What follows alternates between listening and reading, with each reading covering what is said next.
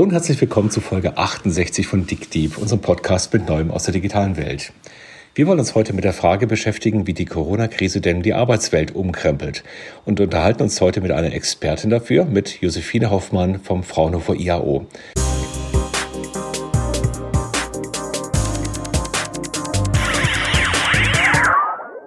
Josefine, ihr beschäftigt euch schon seit vielen Jahren mit dem Thema Arbeitsorganisation. Jetzt kommt die Remote-Arbeit, das Homeoffice und auf einmal ist alles anders. Alles ist erlaubt, alles funktioniert anscheinend auch. Wie nehmt ihr das denn gerade wahr? Wir nehmen das gerade wahr im Wesentlichen als ein Deutschland, ein Experimentierraum, so würde ich das Ganze mal überschreiben, und erleben gerade eine ungeheure Vielfalt und Lust, Dinge auszuprobieren. Auch so einen Schmerz, äh, was natürlich alles nicht so funktioniert. Äh, geplagte Mütter und Väter, die Homeschooling neben Homeofficing machen müssen. Aber es ist aus Sicht einer Arbeitswissenschaftlerin äh, natürlich eine super spannende Zeit. Das heißt, ihr habt ganz Deutschland in ein einziges Feldexperiment verwandelt. Was macht das mit den Firmen? Also können die damit umgehen? Seid ihr überrascht, wie gut das läuft, oder seid ihr, seid ihr eher skeptisch? Also ich muss sagen, im Großen und Ganzen ähm, sind wir überrascht, wie gut es läuft. Ich kriege es mit, natürlich bei einigen Kunden, die wir schon beraten äh, oder beraten haben in der jüngeren Vergangenheit. Äh, ich bin da auch ganz stolz, muss ich ganz ehrlich sagen. Also ich bin eine Bank in Berlin, die sagt, äh, wir haben fast fünfundneunzig Prozent unserer Leute innerhalb von vier Tagen nach Hause geschickt. Und oh Wunder, oder das läuft einfach richtig gut weiter. Die haben auch keine größeren Umsatzeinbrüche zu vermelden oder sonstige Themen. Ähm, wir kriegen ganz viel mit, aber natürlich auch, dass es in Teilen schon holpert, dass aber I T-Abteilungen Großartiges leisten äh, und wirklich in kürzester Zeit auch sehr pragmatisch Dinge, Dinge hinbekommen. Und wir erleben auch gerade ähm, eine super große Fantasie, was so neue Interaktionsformen mit Kunden, aber eben auch mit Projektkollegen oder äh, Vorgesetzten, eigenen Mitarbeitern tatsächlich ähm, angeht. Was sind denn das für Beispiele? Da bin ich natürlich ganz neugierig für meine eigene Arbeit. Ja, ähm, also ganz pragmatisch, also am eigenen Haus angefangen. Wir machen ja einige Projekte, ähm, zum Beispiel im Auftrag des Landes, wo es darum geht, klassischen Technologietransfer zu machen. Und was macht man da? Man macht typischerweise Veranstaltungen, wo man durch die Lande fährt und verschiedensten, in vielen verschiedensten Formaten Leute sozusagen aufsucht und mit Experten unterschiedliche Dinge veranstaltet. Geht alles nicht. Also mussten wir uns super schnell überlegen, was machen wir denn anstatt dessen, und äh, haben einfach eine bestimmte Infrastruktur, die man halt hat, und haben uns jetzt sehr kurzfristig überlegen müssen, äh, in welchen Formaten, auch vielleicht jenseits von dem klassischen Webinar, äh, wobei wir das auch machen natürlich, äh, wir tatsächlich so drauf losspringen können. Und kleines Beispiel, wir haben uns überlegt, ähm, so eine, so eine Art Online-Sprechstunde einzurichten, zwei Experten, die von zwei Kollegen sozusagen interviewt werden. Das erinnert so ein bisschen an Wirbi und Zeus im S W R, also so, ne, so das Moderatorenduo, ähm, das so sozusagen im Ping-Pong-Verfahren Fragen hin und her wirft. Die Fragen haben wir uns vorher organisiert von den Teilnehmern. Es gibt eine gewisse Diese Interaktion über den Chat. Das Ganze kann aufgezeichnet werden, und das war jetzt ganz erfolgreich. Es war interessanterweise natürlich zum Thema Homeoffice ganz speziell, aber es hat erstaunlich gut geklappt. Und was, was mich vor allem fasziniert hat, ist, ja, mit welcher Lust und mit welchem Schwung und mit welcher Geschwindigkeit wir das hingekriegt haben. Wir hätten, ich glaube, vor einem halben Jahr hätte man jetzt drei Monate hin und her überlegt und alles Mögliche verworfen. Jetzt hat man keine Alternative und legt einfach los, und es klappt erstaunlich gut, und ich glaube, jeder ist auch deutlich fehlertoleranter. Das finde ich auch eine schöne Erfahrung. Das kann ich bestätigen, also auch bei uns. Die Geschwindigkeit, mit der jetzt neue Dinge passieren, die ist überall gewachsen. Und das ist dieses mit dem Rücken zur Wand stehen und die Alternativlosigkeit führt einfach dazu, dass man das einfach ignoriert, was man vorher so als, als Killer-Phrasen vor sich hergetragen hat, bis hin zum deutschen Datenschutz und so weiter. Ähm, Was ich auch beobachtet habe, ist bei uns, dass die neuen Formen ähm, nicht unbedingt das alte Format immer gleich ersetzen. Also mit dem Kanal und dem Wechsel jetzt vom Physischen ins Virtuelle ändert sich jetzt nicht nur die, der, der Raum, in dem das stattfindet, sondern auch ein bisschen die Art und Weise, was möglich ist. Aber es gehen neue Räume auf. Also wir hatten jetzt gerade zum Beispiel einen Workshop, da ging es mit einem Tool, wo man mit digitalen Pinwänden arbeiten kann, eben darum, Brainstorming zu machen, zu clustern, zu priorisieren und so weiter. Und wir waren viel schneller, als wenn wir im physischen Raum gewesen wären. Und die Interaktionshöhe, die Interaktionsdichte der Teilnehmer war viel höher, weil jeder Teilnehmer jetzt ohne Rücksicht darauf, wer da vorne an der Wand steht und ob das mein Vorgesetzter ist oder nicht, einfach den Mauszeiger nimmt und irgendwas von links nach rechts schiebt. Und das geht, obwohl zehn Leute völlig unkoordiniert an den gleichen Zetteln ziehen können, geht das völlig glatt und drei Minuten später ist alles sortiert. Also ich war ganz baff, wie dieser neue Kanal auf einmal auch mehr Gleichheit schafft, mehr Interaktion ermöglicht und eine neue Qualität entsteht. Wie nehmt ihr das wahr? Mhm. Ja, ich denke, ich kann, ich kann mir das ganz gut erklären. Das ist natürlich, wenn du so möchtest, eine Art hierarchiefreier Raum, ne? Weil also in der klassischen Besprechungssituation gibt es ja schon allein durch räumliche Anordnung, wer steht vorne, wer ist am berühmten Kopfende, ne? wer hat den, äh, wer, wer steht näher am Flipchart und hat da gleich so eine dominante Funktion. Das egalisiert sich auf so eine ganz merkwürdige Art und Weise. Ne? Also man ist, alle sind irgendwie gleich. Also alle haben die gleiche Größe des Fensterchens und alle haben den gleichen Zeiger. Und ähm, ich glaube schon, äh, dass das was verändert, auch so in dieser Mikrosoziologie von Besprechungen. Also das haben wir auch schon früher erforscht und haben festgestellt, dass das natürlich eine unglaubliche Macht hat. Also auch gerade ja räumliche Anordnungen für, für Interaktionen. Und unterschiedliche mediale Kanäle da natürlich auch Unterschiedliches möglich machen. Ne? Klar, wenn man was sieht, kann man was anders einschätzen. Wenn man nur den Ton hat, kann ich nicht nachverfolgen als Moderator, wenn mir da einer praktisch buchstäblich von der Leiste kippt und alles Mögliche nebenher betreibt. Ne? Also so Disziplin, dranbleiben. Also da ergeben sich ganz neue Möglichkeiten. Und das wird gerade, glaube ich, intensiv ausprobiert. Ich kenne das aus der Lehre auch. Ich habe immer schon vor Jahren, als wir angefangen haben mit der Online-Lehre, gesagt, ich mag es so, weil jeder in der ersten Reihe sitzt. Ja, also das ist dann weniger Hierarchie, aber zumindest mal Anordnung im Klassenzimmer, das, das gleiche Thema. Beobachtet ihr, dass das bis zu einer gewissen Gruppengröße geht und dann nicht mehr? Also ich war neulich eingeladen, einen Vortrag zu halten und da waren, weiß nicht, hundertvierzig Leute oder was online und die haben dann alle ihre Kamera ausgeschaltet und plötzlich war es eigentlich viel weniger Interaktion als live. Also im, im kleineren, ne, bis fünfzig oder was würde ich sagen, trifft es zu, was wir gesagt haben. Ich weiß nicht, wo die Schwelle ist, aber mir ist aufgefallen, bei groß geht es nicht mehr. Also kann ich, kann ich nur bestätigen. Ich denke so, die, die Grenze würde ich jetzt mal so gefühlt, kommt natürlich auch so ein bisschen aufs System an, ne, was man so gleichzeitig sehen kann. Ich würde die auch so bei einer so einer typischen Gruppengröße zwischen zehn und fünfzehn Leuten. Ich glaube, da kann man noch richtig was Gutes machen. Alles, was drüber geht, wo du anfangen musst zu scrollen, um alle zu sehen oder sowas, da, da hast du dann irgendwann mal so das Petra Gerster-Feeling. Du guckst irgendwie in irgendein Lämpchen, versuchst sowas wie Augenkontakt hinzukriegen, der der facto nicht stattfindet und äh, musst dich daran gewöhnen, dass du das jetzt ordentlich abwickeln kannst. Also klar, das, das nimmt proportional ab, aber ich glaube, das ist ja auch wie in jeder normalen Veranstaltung, wie eine Vorlesung, oder? Also ich starte mal doch nach einer Stunde raus, wer sind die drei Leute, die interessiert sind, mit denen man in der Folge wahrscheinlich gute Gespräche führt und der Rest sitzt halt irgendwie so dabei. Das ist ja oft so. Ich glaube, das ist aber auch ein Effekt, den man bei großen Gruppen auch erlebt, also sobald die Bühne nicht mehr sichtbar ist. Unterhalten sich die Leute einfach untereinander. Und ich glaube, den Effekt haben wir hier auch. Und ein zweiter Aspekt, den würde ich gerne mit euch nochmal diskutieren, ist, was ich bei mir selber feststelle, ist, dass wir eine unglaubliche Verdichtung gerade haben. Also die meisten Kollegen, die jetzt ja seit, seit sechs bis acht Wochen im Homeoffice sind, erzählen alle das Gleiche. Das, der Tag fängt morgens um sieben oder acht an und der geht bis nachts um zehn teilweise. Und du musst dir jede Pinkelpause in den Kalender eintragen, weil es sonst nicht dazu kommt. Genau. Erleben wir jetzt noch eine, noch eine weitere Verdichtung, auch in dem Sinne, dass natürlich durch die digitalen Kanäle wirklich jetzt ja jeder Schritt, jede Teilnahme, jedes Arbeitsergebnis, jedes faktische ja nahtlos nachvollziehbar ist. Wenn, wenn ich antworte, anfangen darf, Korke, also ähm, den Kontrollmoment vielleicht mal erstmal noch nach hinten gestellt. Also die Verdichtung kann ich auch total bestätigen, wobei ich glaube, das liegt natürlich klar an diesem Wegfall von Anfahrtzeiten et cetera. Das, da haben wir uns alle noch nicht angewöhnt, dass wir diese Pausen uns auch systematisch in den Kalender eintragen. Genau, alle ballern sich so mit fünf Minuten Abstand ihre, ihre Meetings voll.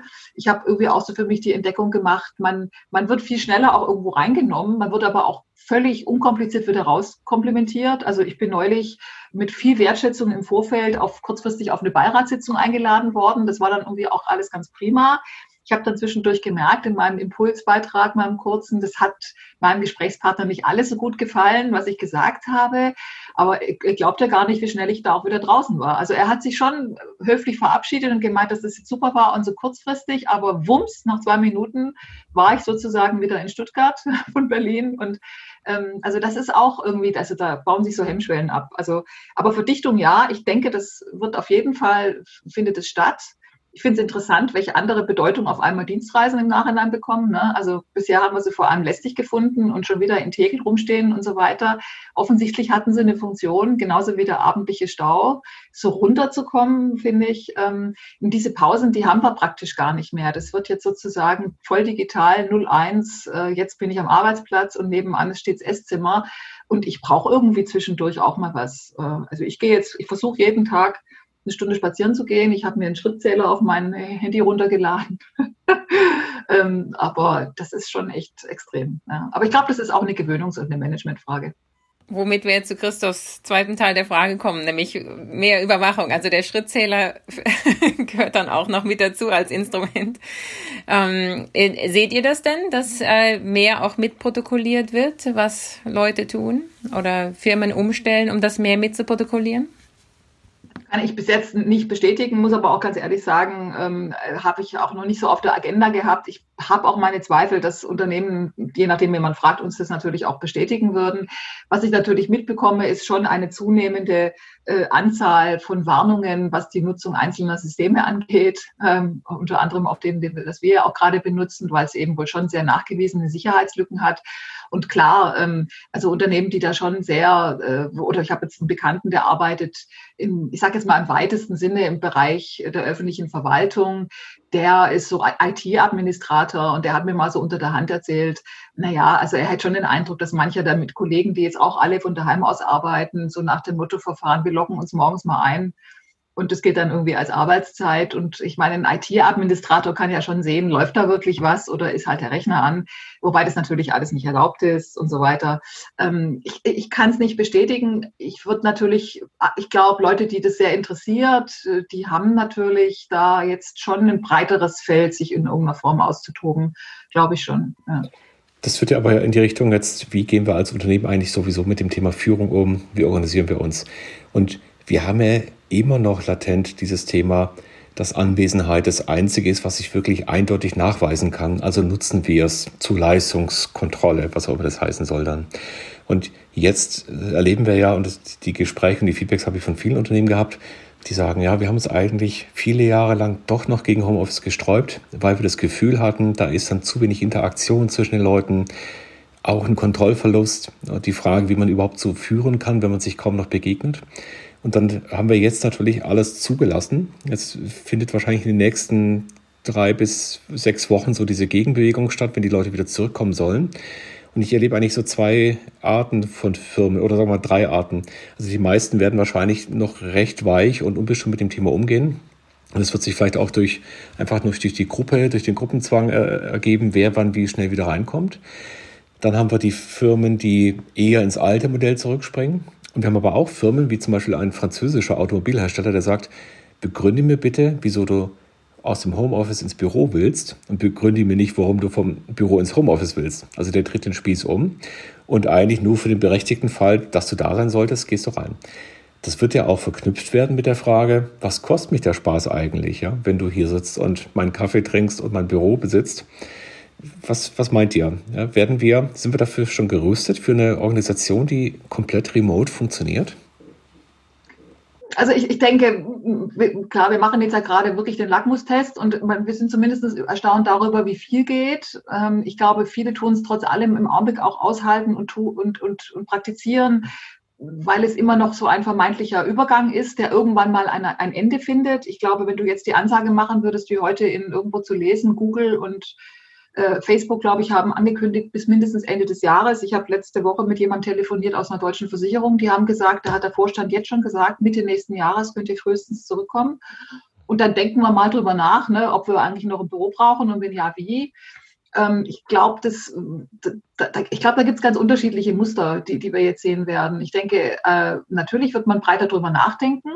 Äh, und äh, ich habe hab auch gehört von irgendwelchen Agenturen in London, die sagen, warum soll ich die sechzigtausend Pfund im Monat bezahlen, wenn es offensichtlich auch so geht.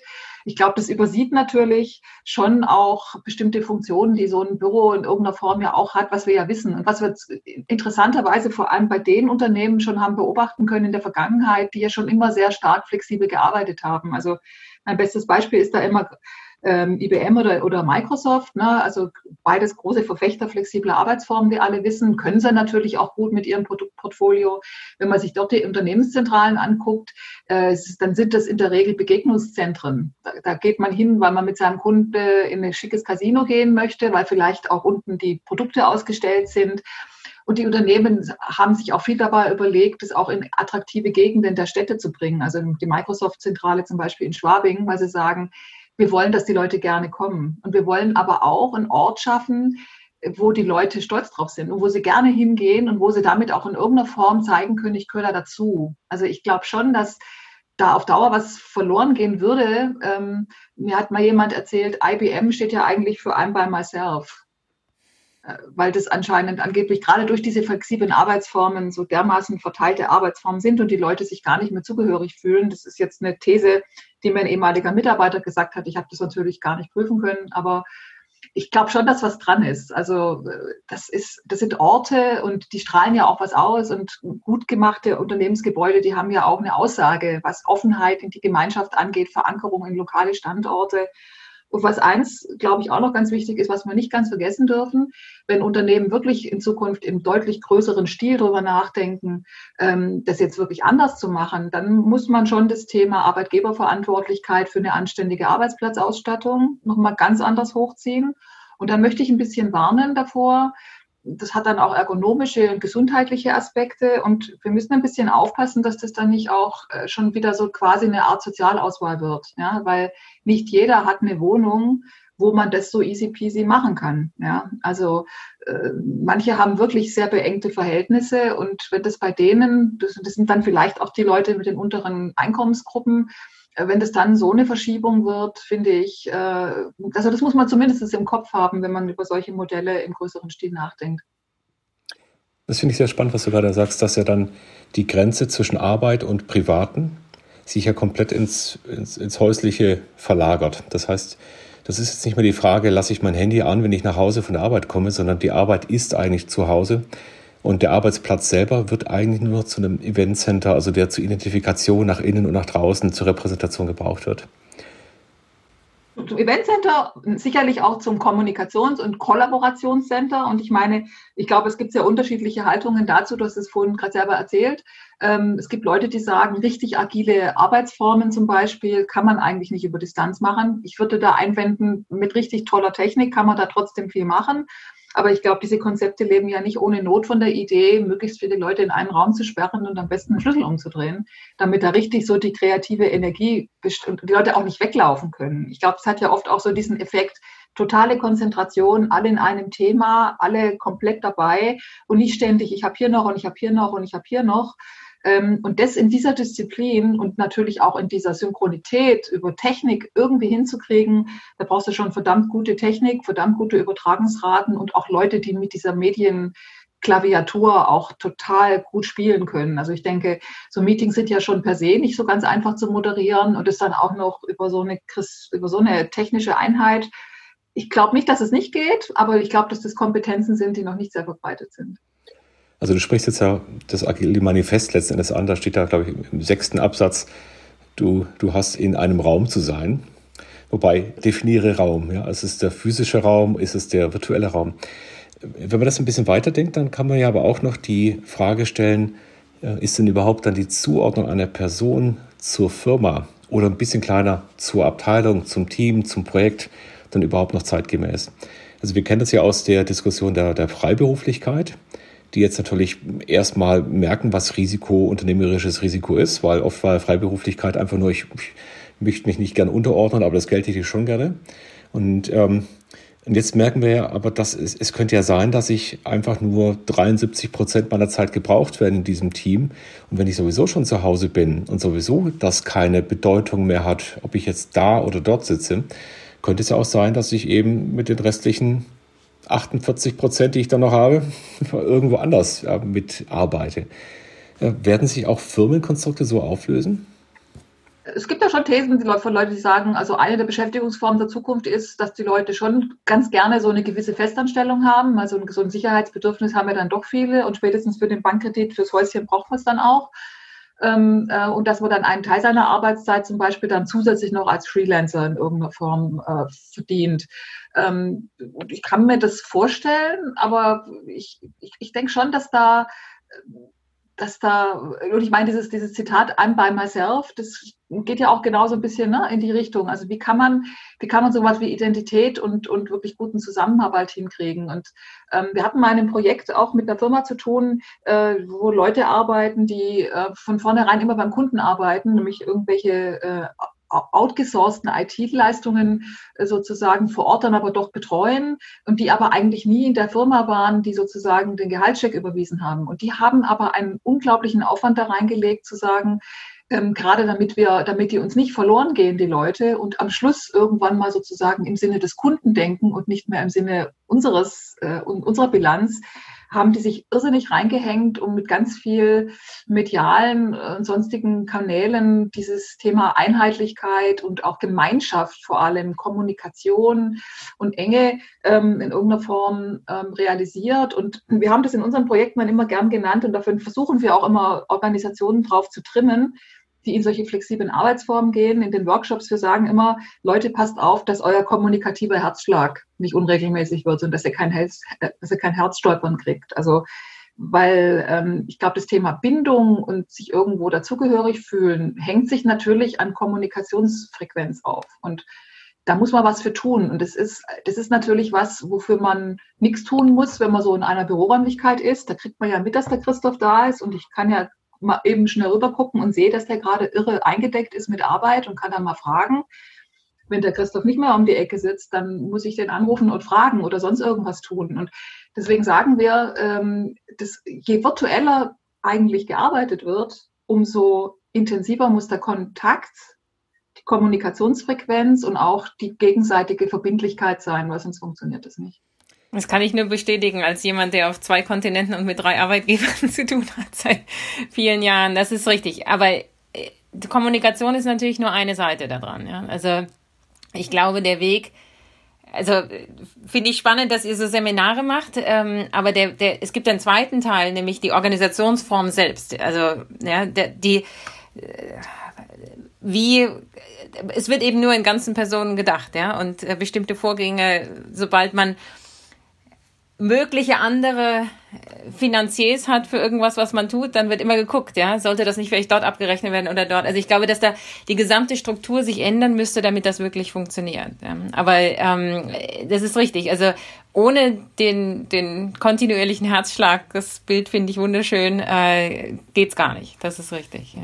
Und ich meine, ich finde, was, was natürlich, was du verlieren würdest, ne, bei solchen Leuten, die zunehmend zum Beispiel sagen, gut, ein Drittel meiner Zeit mache ich was anderes, ist so das, wovon ja jede Organisation irgendwie so profitiert, ne? Also so ein bisschen dieser organizational slack, dass du so ein bisschen, bisschen Puffer hast und weißt, naja, es kommt dann noch ein Auftrag rein, ach komm, den kriegen wir auch noch irgendwie hin, schnaufen wir einfach alle mal viel durch und dann schaffen wir alle mal ein bisschen mehr. In so einer Struktur, wo jeder anfängt, jede Minute abzurechnen, da musst du ganz hart kämpfen dafür, dass da irgendeiner nochmal irgendwas mehr macht. Und das hat natürlich auch einen Einfluss, finde ich, auf so eine Art Robustheit auch von so einer Organisation und vielleicht auch auf die, auf die Duldsamkeit, auch mal was miteinander durchzustehen. Auch mal, also was natürlich auch, ich weiß nicht, ihr kennt dann ja sicher, wenn ihr Philosoph- philosophische Teile auch habt, also wer da ja, finde ich, sehr mit Gewinn zu lesen ist, ist der Reckwitz, ja, mit seiner Individualisierung der Gesellschaft, also auch in dieser Digitalisierung. Und ich denke schon auch, also diese Individualisierungsmöglichkeit, die ja großartig ist und die ja auch sicherlich einem westlichen Prinzip sehr stark entspricht, hat aber halt dann schon ein paar, paar wesentliche Nachteile, weil in so einer Organisationsform, Christoph, wie du das gerade gesagt hast, ist es vielleicht nicht so ganz einfach dazu zu kriegen, jemand in, in, in oder ein Team dazu zu bekommen, dass man sagt, du, der X Y, da wissen wir ja, der hat sich gerade von seiner Frau getrennt, der hängt gerade ein bisschen durch, da arbeiten wir halt alle gerade mal ein bisschen mit für den und das machen wir auch gerne, weil wir wissen, dass es ein guter Kerl ist und der wird sich auch wieder reinkriegen. Ja? Ähm, in so einer sehr dezentral zuordnbaren, kostenorientierten Organisation ist sowas wie Solidarität nicht so ganz einfach zu organisieren. Und das sind natürlich alles Dinge, die man verlieren würde, äh, latent. Und das finde ich, ähm, das ist schon äh, ein, ein, wichtiger, ein wichtiger Punkt. Das ist auch so eine Versachlichung, also dann wirklich dieses F T E, das ist kein Mitarbeiter, das ist eine Fulltime-Äquivalent, also das ist nur eine, eigentlich ein Humankapital, eine Ressource. Ja, das ist eine spannende Frage, weil man, man kann es ja aus dem menschlichen Blickwinkel heraus betrachten, aber auch aus dem reinen Produktivitätsblickwinkel. Also eine Organisation, die auf Kante genäht ist, die keinerlei Puffer drin hat, die ist halt, die fliegt beim ersten Mal aus der Kurve, sobald irgendwas da ist. Also es kann sehr, sehr sinnvoll sein, irgendwie acht Leute zu viel drin zu haben, weil man die dann, wenn es drauf ankommt, eben braucht. Rein rational auch gesehen.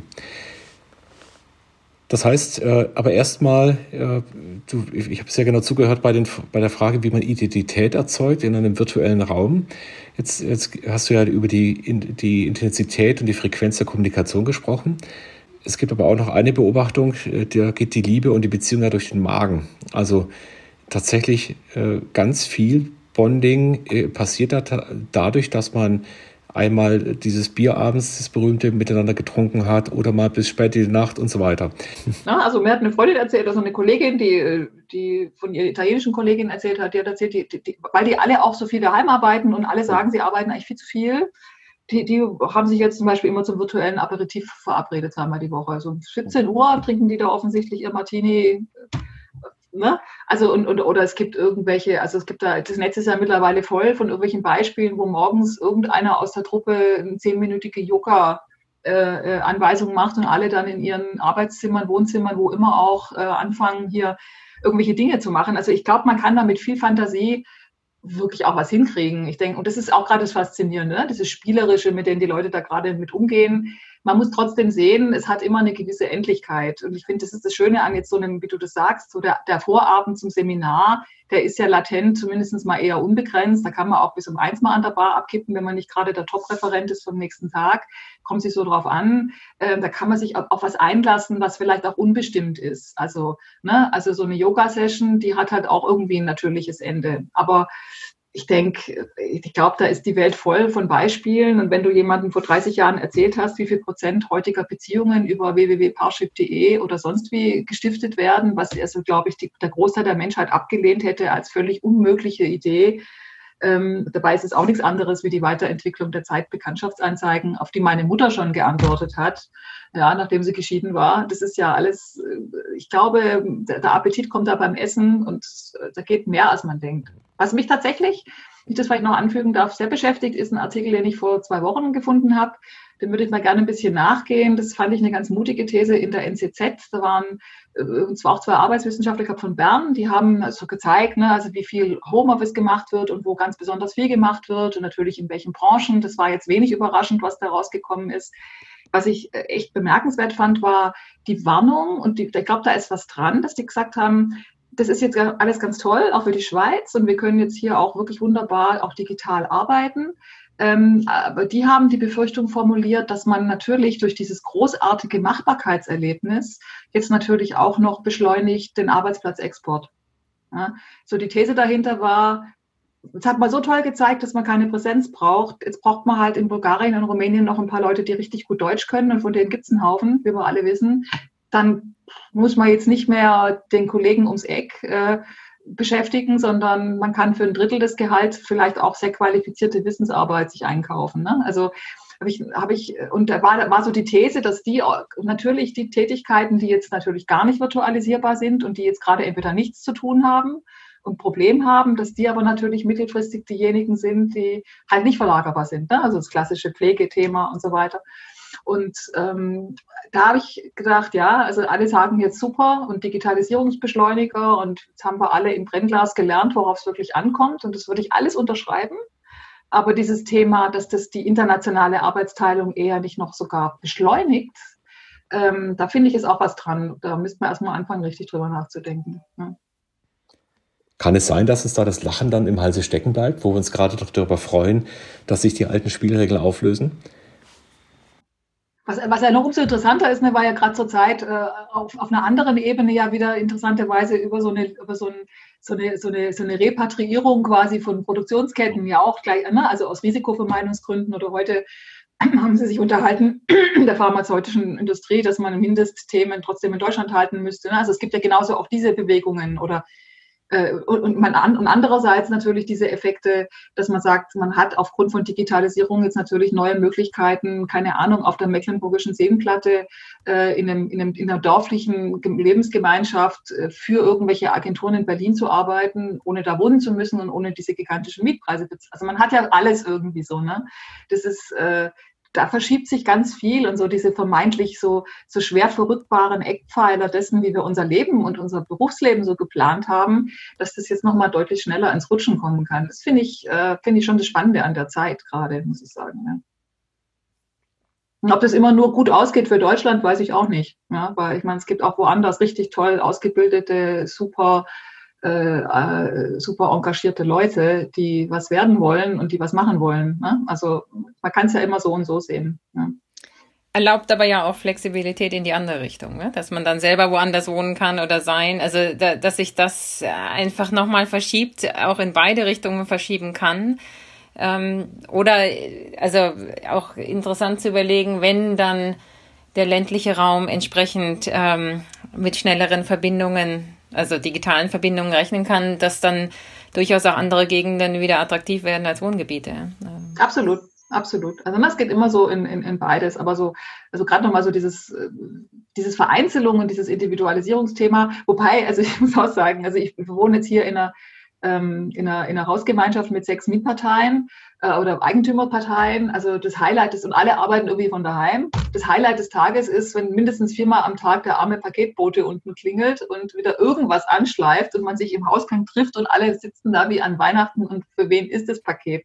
Man kommt sich auch als Nachbarn wieder näher, ja, mit Leuten, die man sonst vielleicht einmal die Woche äh, vorne am Mülleimer getrunken hat. Ja. Also es ist auch ganz interessant. Ich bin sehr gespannt. Wir könnten nochmal eine ganze Folge wahrscheinlich zu dem Thema machen, was heißt das denn für die H R-Abteilung in den Firmen? Weil deren Aufgabenspektrum, das geht natürlich dramatisch gerade auf, all das jetzt zu organisieren, überhaupt mit, mit Fähigkeiten in und außerhalb der Firma umzugehen. Wir bedanken uns sehr für den spannenden Impuls und gucken wir mal, ob das Ganze für uns gut ausgeht oder ob wie wir uns auf die neuen Rahmenbedingungen einstellen werden als, als Deutschland und als digital, digitales Entwicklungsland. Ja, alles klar. Ja, vielen Dank. Gleich so. Danke. Danke. Danke. Genau. Einen schönen Nachmittag im Homeoffice oder wherever. Ja. Danke. Tschüss. Tschüss. Tschüss.